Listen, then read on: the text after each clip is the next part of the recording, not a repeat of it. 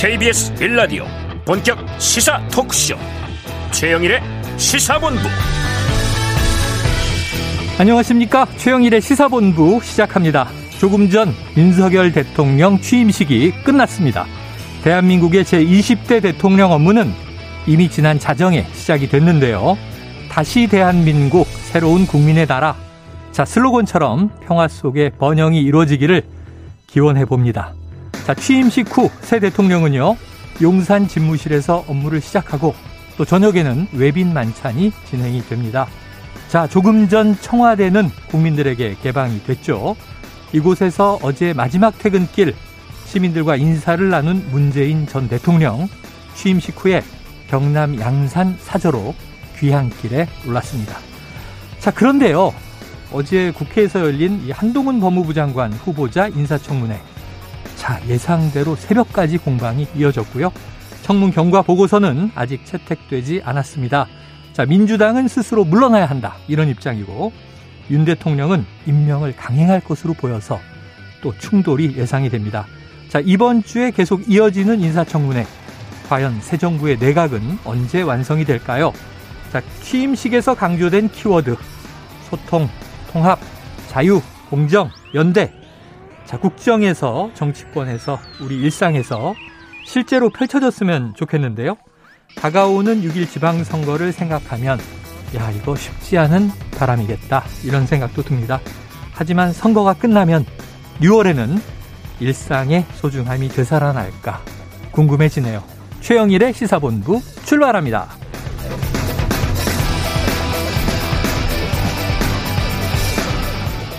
네, 1부에는요, 오늘의 핵심 뉴스를 한입에 정리해드리는 한입뉴스 기다리고 있고요. 2부에는 윤석열 대통령 취임을 맞아서 통일 외교 안보에 대해서 새 정부에 바라는 점, 자, 전 국립외교원장인 김준영 한동대 국제지역학 교수와 이야기를 나눠보겠습니다. 이어서 최평과 불사조 기자단, 그리고 IT본부도 준비가 돼 있습니다. 한 입에 쏙 들어가는 뉴스와 찰떡궁합인 이 디저트송 신청 늘 기다리고 있으니까요. 오늘 뉴스에 어울리는 노래가 있으면 문자 샵 9730으로 자유롭게 보내주시기 바랍니다. 오늘의 디저트송 선정되신 분께는 커피 쿠폰 보내드리고요. 많은 참여 당부드리면서 짧은 문자는 50원, 긴 문자는 100원입니다.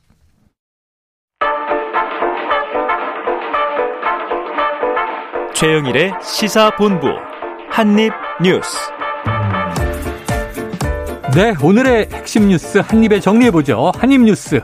박정호 오마이뉴스 기자, 오창석 시사평론가 나오셨습니다. 자, 두 분 뭔가 가슴 벅찬 눈빛으로 이 자리에 앉아 계신데, 자, 조금 전에 끝난 윤석열 대통령 취임식에 자, 취임 선서를 듣고 와서 이야기를 나눠보죠.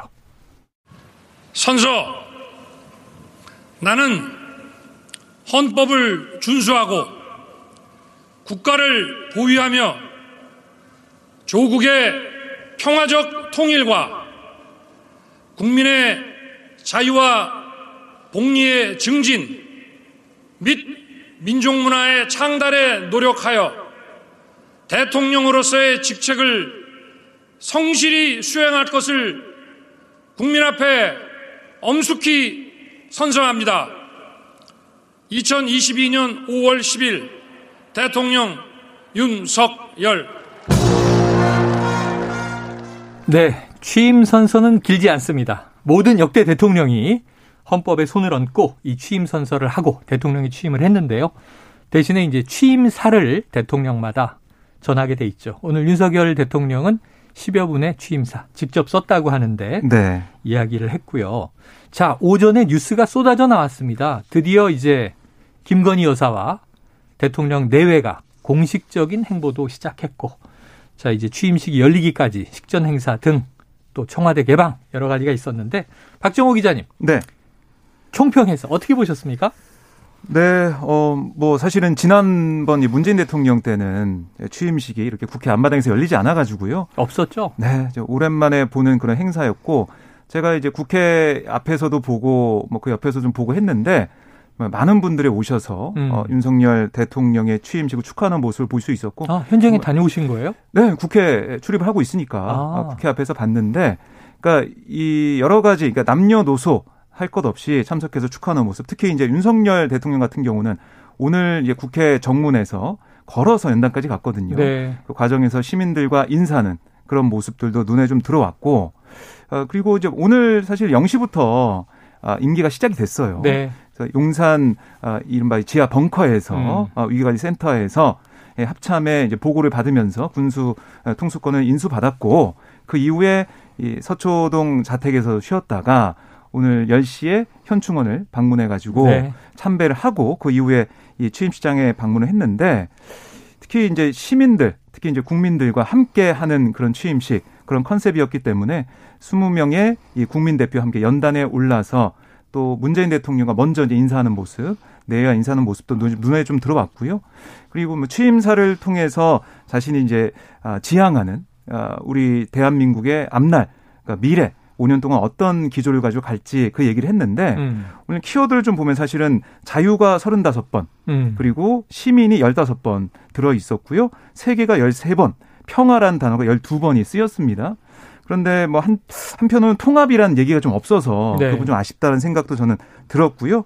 오늘 보면 특히 처음 시작부터 어, 존경하는 사랑하는 국민 여러분, 750만 재해동포 여러분, 그리고 자유를 사랑하는 세계 시민 여러분 음. 이렇게 얘기하면서 어, 자유를 강조함과 동시에 세계 시민을 향해서도 이런 메시지를 발신한다 이런 느낌이 좀 들었습니다. 네. 그리고 이 민주주의를 다시 재건하겠다. 민주주의가 위기인데 어, 그걸 어, 어떻게 보면 원인으로 지목되는 게 반지성주의다. 음. 그래서 견해가 다른 사람들이 서로의 입장을 조정하고 타협하기 위해서는 과학과 진실이 전제돼야 한다. 음. 아, 민주주의를 지탱하는 합리주의와 지성주의가 필요하다.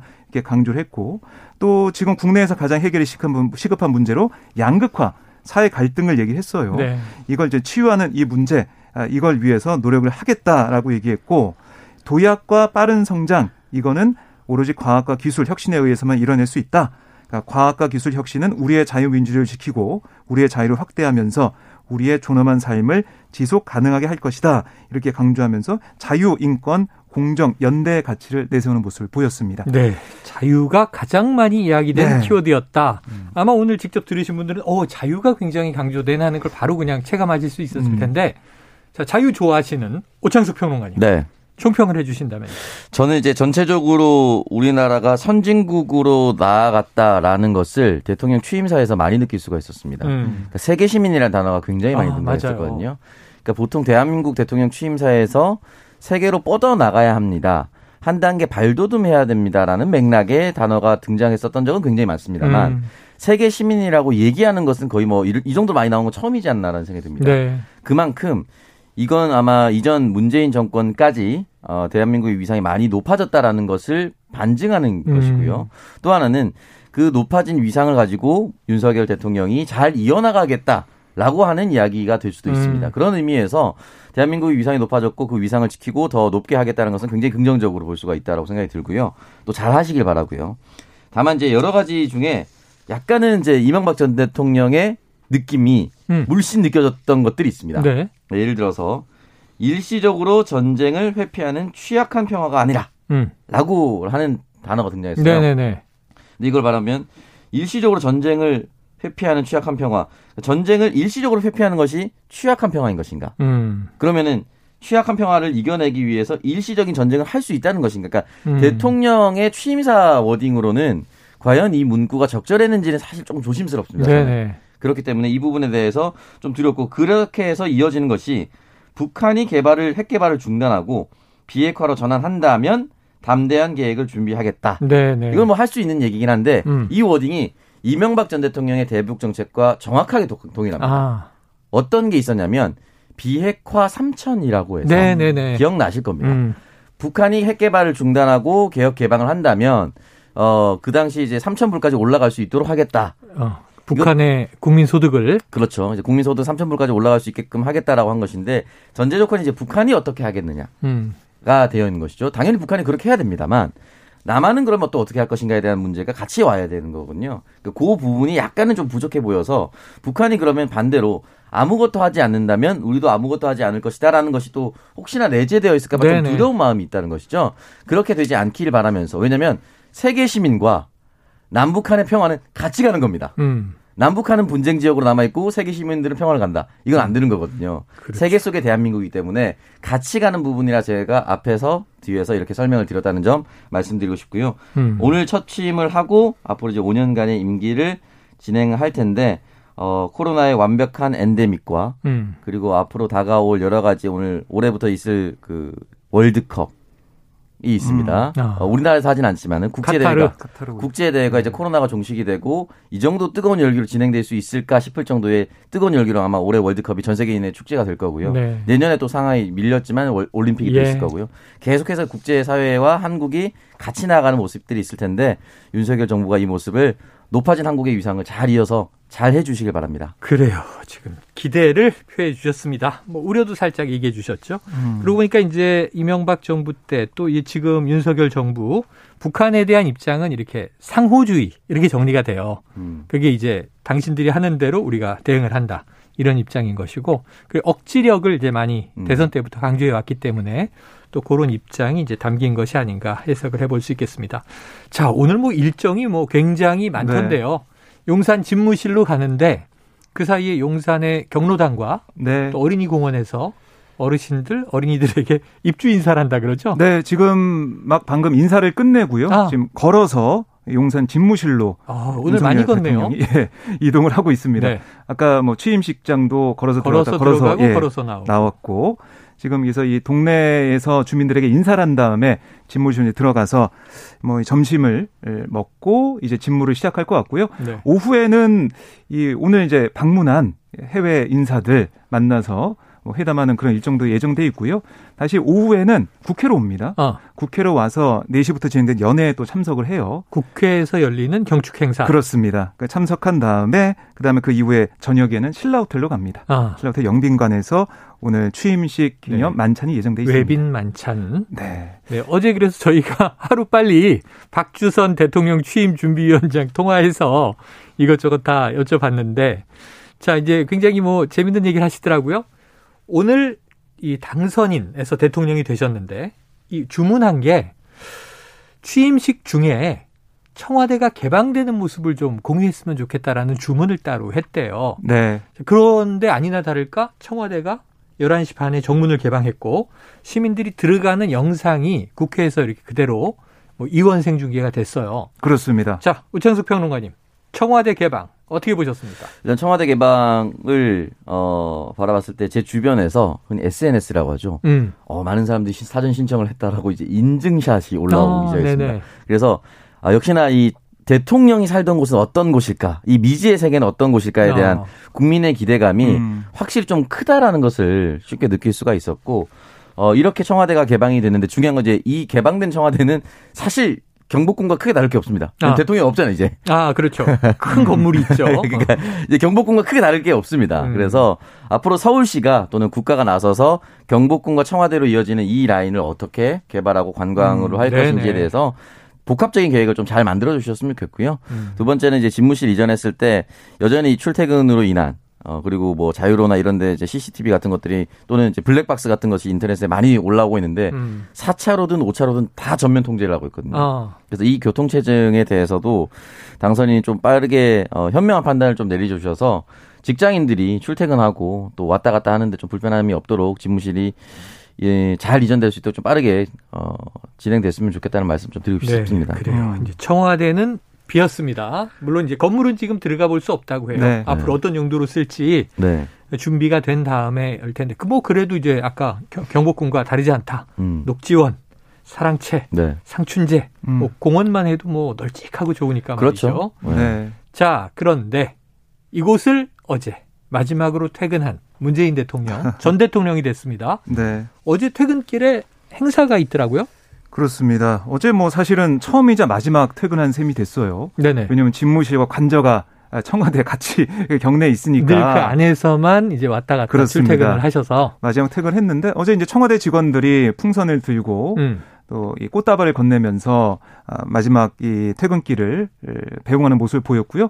그다음에 그 청와대 정문 밖으로 나오니까 지지자들이 어제 사실은 아침 일찍부터 많이 기다리고 있었어요. 어. 그 지역 주민들하고 인사를 나누면서 쭉 따라서 10분 정도 인사하면서 걸어와서 이 분수대 지나서 그 사랑채 라는 그 건물 그 앞에서 연단이 좀 마련돼 있었습니다. 네네. 어제 보니까 지지자들이 한 만 명 정도 온 것 같아요. 만 명 가까이 수천 네. 명에서 만 명 정도 온 것 같은데 지지자들이 이 문재인 대통령 전 대통령 내외를 향해서 노래를 불러주고 어. 그 슈퍼스타라는 노래 있죠. 이한철 씨의 네, 노래. 괜찮아 잘 될 거야. 네. 그 노래를 불러주고 또 넌 나의 영원한 슈퍼스타라는 피켓을 들고 음. 어, 이렇게 응원해주는 모습을 봤고요. 문재인 전 대통령도 어제 여러 가지 얘기를 했었는데 아, 이 성공한 전임 대통령이 되도록 도와달라. 음. 이렇게도 얘기를 했고, 이렇게 많은 분이 퇴근 축하해 주시니 정말 행복하다. 아, 정말, 아, 이 보기 좋구나 하는 소리 들을 수 있도록 아, 제 아내와 전임 대통령으로서 잘 살아보겠다. 이런 다짐도 했고, 여러분 덕분에 행복했다. 또 여러분 제가 성공한 대통령이었습니까? 이렇게 묻기도 했고요. 아. 또 농담조로 다시 출마할까요? 이렇게 묻는 모습도 있었는데. 그게 첫 마디여서 깜짝 네. 놀랐어요. 네. 여러분 다시 출마할까요? 그래서 깜짝 놀랐는데 네. 지지자들도 예라고 답을 하면서 예.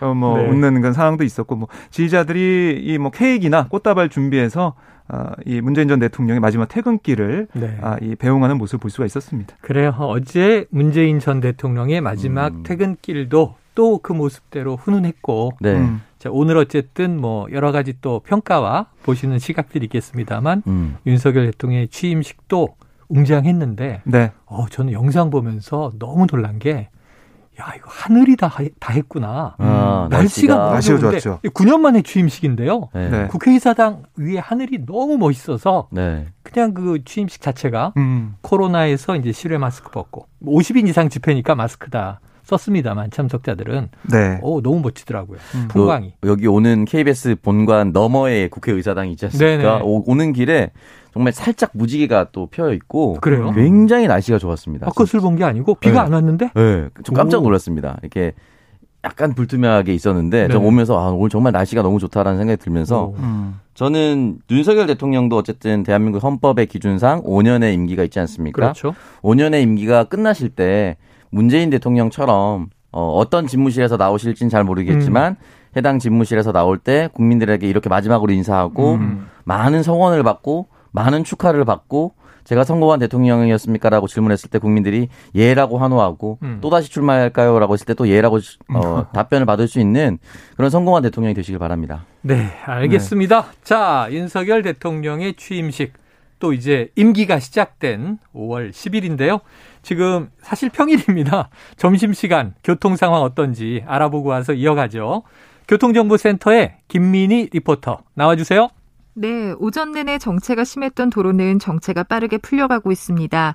수도권 제일순환고속도로 판교에서 일산 쪽으로 소래터널에서는 사고가 나면서 3차로와 4차로를 막고 처리 작업을 하고 있는데요.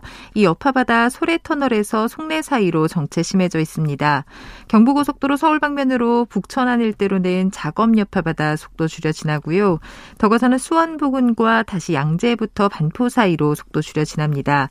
그 밖에 대통령 취임식이 있었 있었던 서울 여의도 국회 주변은 여전히 통제되고 있습니다.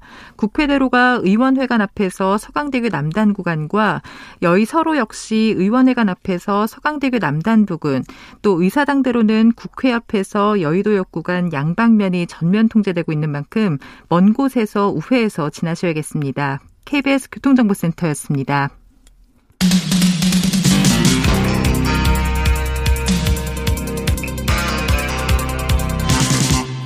최영일의 시사본부. 네, 그런데 조금 전에 네. 이제 이, 그 경남으로 가는 KTX를 타는 문재인 전 대통령 서울역에서 한마디 남겼다고요? 네, 거기도 뭐 지지자들이 나와서 기다리고 있었는데요. 아, 제가 퇴임하고 시골로 돌아가는 거 섭섭해하지 말아달라. 저는 해방됐고 자유인이 됐다. 이렇게 얘기를 했고 네네. 반려동물 돌보고 농사 짓고 가까운 성당도 다니고 길 건너 이웃인 통도사에도 자주 가면서 어, 스님께서 주시는 차도 얻어 마실 거다. 또 마을 주민들과 막걸리도 한잔하고 시간 나면 책도 보고 음악도 음악도 들을 거다. 아. 이렇게 얘기를 했습니다. 야, 멋진 은퇴 생활이 머릿속에 그려지는데 야, 요즘에 드라마 때문에 요 해방이라는 낱말이 좀 유행인데 아. 그걸 또 쓰셨네요. 알겠습니다. 자, 그런데 이렇게 이제 훈훈하기만 한 게 아닙니다. 제가 오늘 취임식 보면서 오전인데도 너무 졸린 거예요. 네. 왜? 한동훈 후보자 인사청문회가 아, 네. 새벽 3시가 넘어서 끝났어요. 음. 그걸 또 다 봐야 되잖아요. 그렇습니다. 어떤 얘기 나왔습니까, 박 기자님? 그러니까 사실은 어제 보면은 음 음, 오전에는 파행이 됐어요. 그러니까 네. 검수 완방이라는 단어 때문에 하고. 파행이 됐다가 오후 2시 넘어서부터 이제 본격적인 질의가 있었는데 네. 사실 보면은 좀 반복이 됐습니다. 음. 아, 의혹들이 뭐 새롭게 나온 건 없기 때문에 물어본 것도 물어보고 어, 개인의 의혹이나 한 후보자의 의혹이나 배우자 관련된-거나 딸에 관련된 얘기가 계속 나왔는데 특히 이 딸의 이른바 스펙 관련된 네, 의혹 네. 이런 것들이 계속 집중 질의가 됐어요.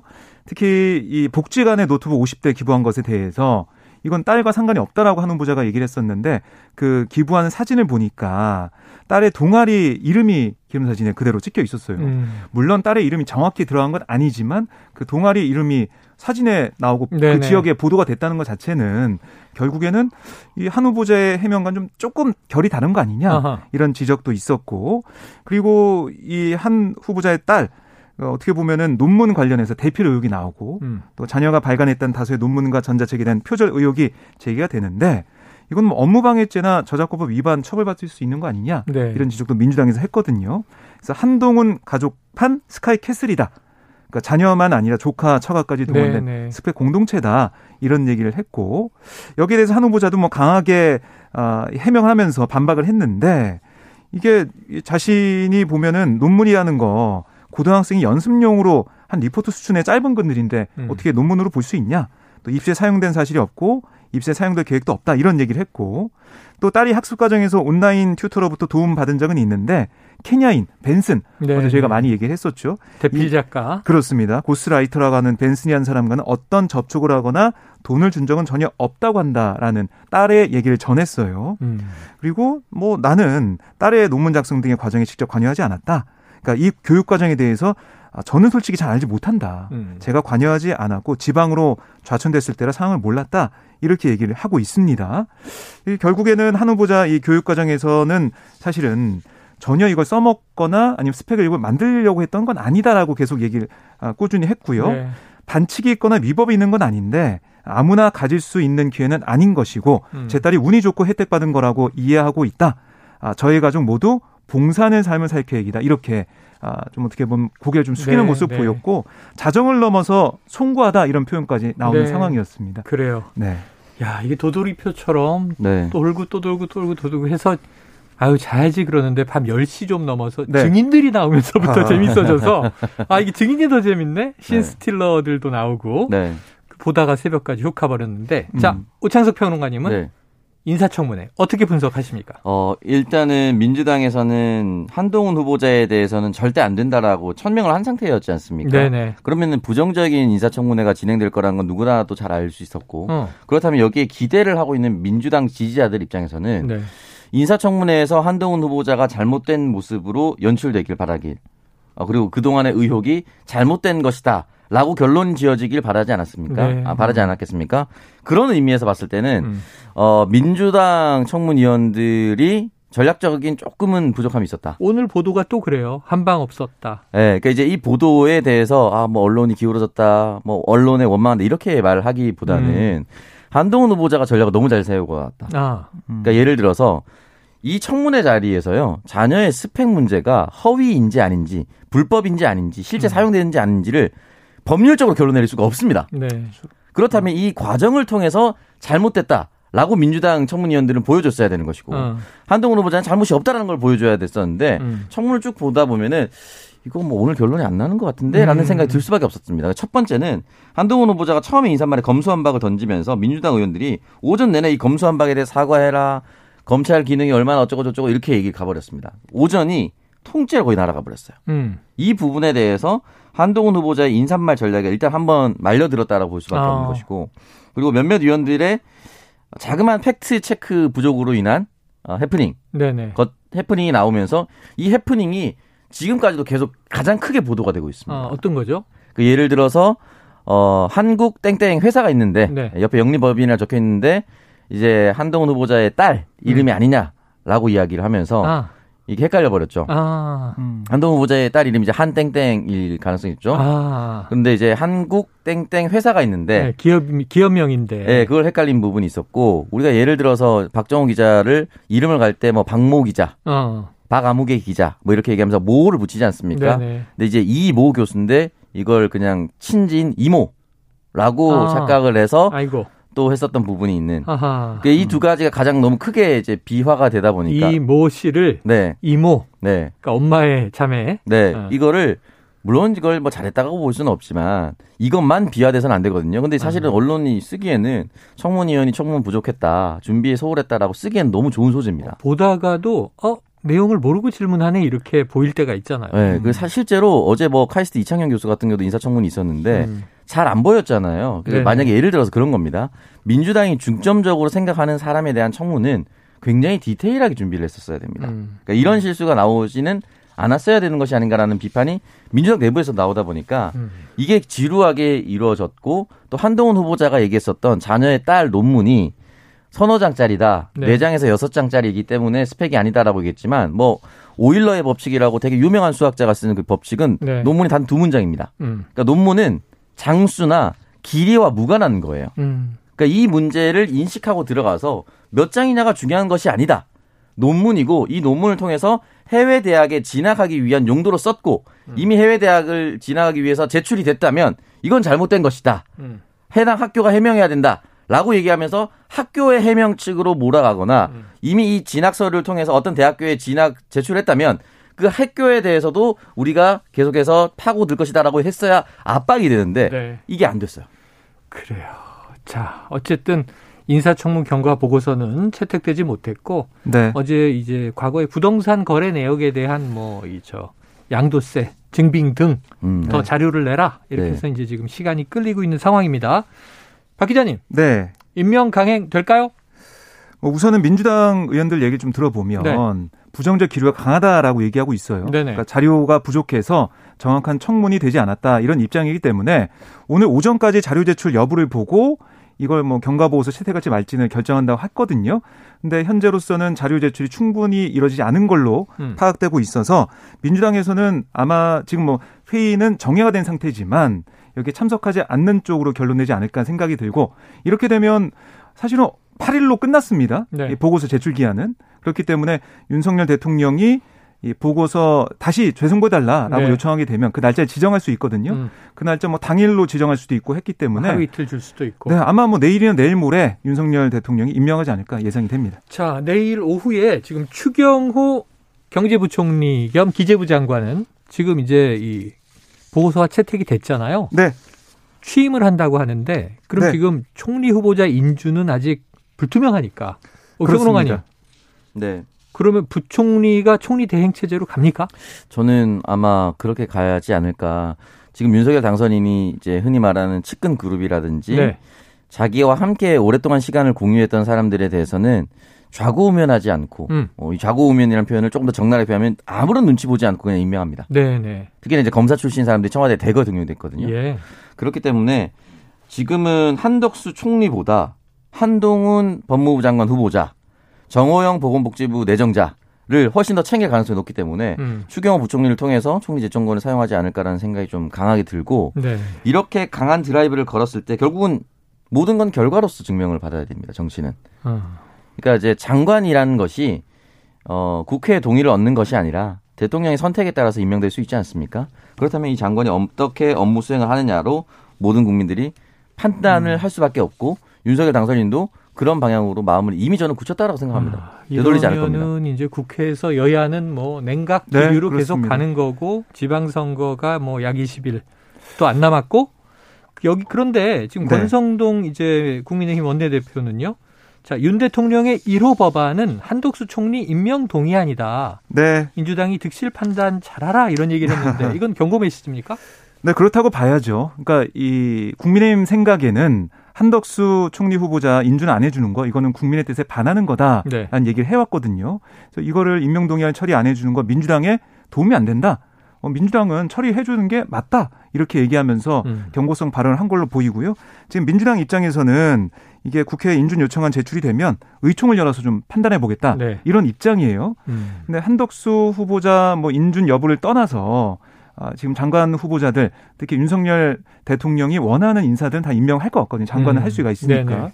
이른바 지금 회자가 되는 게 아가페 뭐 인사다 얘기하고 있습니다. 그건 또 뭐예요? 아는 사람, 가까운 사람, 패밀리 가족 이거는 잘 챙긴다. 야, 그거 되게 종교적으로 좋은 뜻인데. 네, 이렇게 또 언론에서 네. 회자가 되고 어, 있습니다. 하염없는 신과 어머니의 사랑을 의미하는 말인데 그렇게 쓰이네요.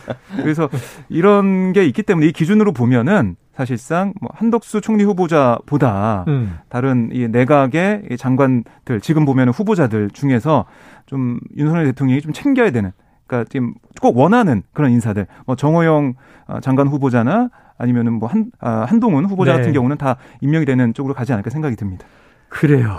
하하 참 걱정입니다. 자, 이런 와중에 지금 6일 지방선거 계속 이제 다가오고 있죠. 지금 뭐 경기도 어떻게 될 건가 격전지들 계속 들여다보고 있는데 지금 오히려 지방선거인데 국회의원 보궐선거가 예. 더 뜨거워져서 왜냐하면 지금 안철수 후보 나왔죠. 네. 또 이재명 고문도 이제 인천 계양을 후보로 나왔죠. 자 그런데 지금 안철수 후보는 경기 성남 분당 갑이잖아요. 네. 김은혜 이전 의원의 지금 경기도지사 나가면서 보궐 자리인데 여기에 대항마는 김병관 전 의원인 거죠. 네, 그렇습니다. 어제 이 김병관 전 의원이 출마 선언했고요. 이제 공천이 되는 상황이 됐는데 안철수 이 지금 후보라고 제가 부를게요. 네. 후보랑 이제 붙게 되면 사실은 이름값에서는 안철수 후보가 좀 많이 무게감이 있는 상황이지만 대선 주자. 네, 김병관 후보 같은 경우도 사실은 그 지역 20대 국회의원이었기 때문에 어. 그 지역에서 뭐 지지를 받았었거든요. 벤처기업인 출신인데 벤처기업이잖아요. 아, 그렇죠. 네, 그런 셈이 됐죠. 약간 좀 속물적인 생각으로는 누가 더 재산이 많습니까?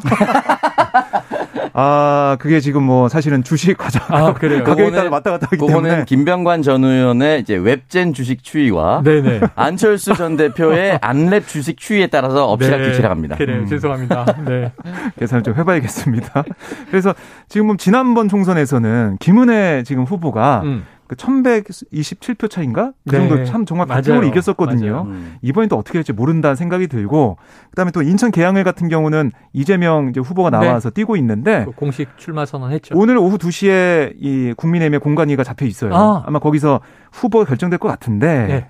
지금 보면은 원래는 윤희숙 전 의원 얘기가 나왔었잖아요. 네네네. 네, 네. 그리고 김부선 씨 얘기도 나왔는데. 아이고. 어쨌든 이제 윤희숙 전 의원 같은 경우도 아마 당내 기류는 좀 쉽지 않다. 왜냐하면 음.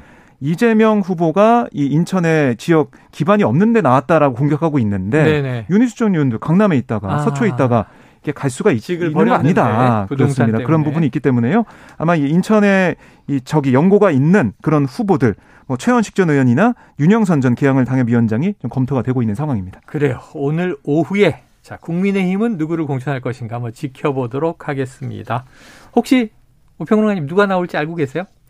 저는 그냥 아마 지역 밀착형 인물이 아, 지역 밀착형 인물이. 음. 과거에 이제 이 문재인 전 대통령 네. 초선 의원 도전할 때 네. 부산 사상에서 음. 그때 아예 질 걸 각오하고 네. 손수조라는 신인을 딱 그렇죠. 내보낸 적이 있잖아요. 네네. 그것도 전략이죠. 저거 그 카드를 음. 총선이니까 쓸 수 있었지. 아. 이번 선거는 메인은 지방선거입니다. 어. 음. 인천 계양 구청장도 뽑고요. 네. 인천 시장도 뽑는데 아. 인천 특정 지역의 약한 후보를 일부러 모욕 주기식으로 공천한다면 인천 네. 전체 판세 흔들립니다. 역시 정치 전문가. 오늘 한입 뉴스는 여기까지 하겠습니다.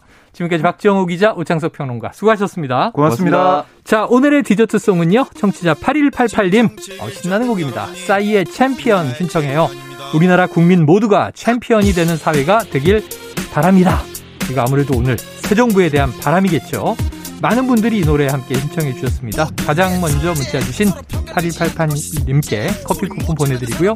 저는 2부로 돌아옵니다.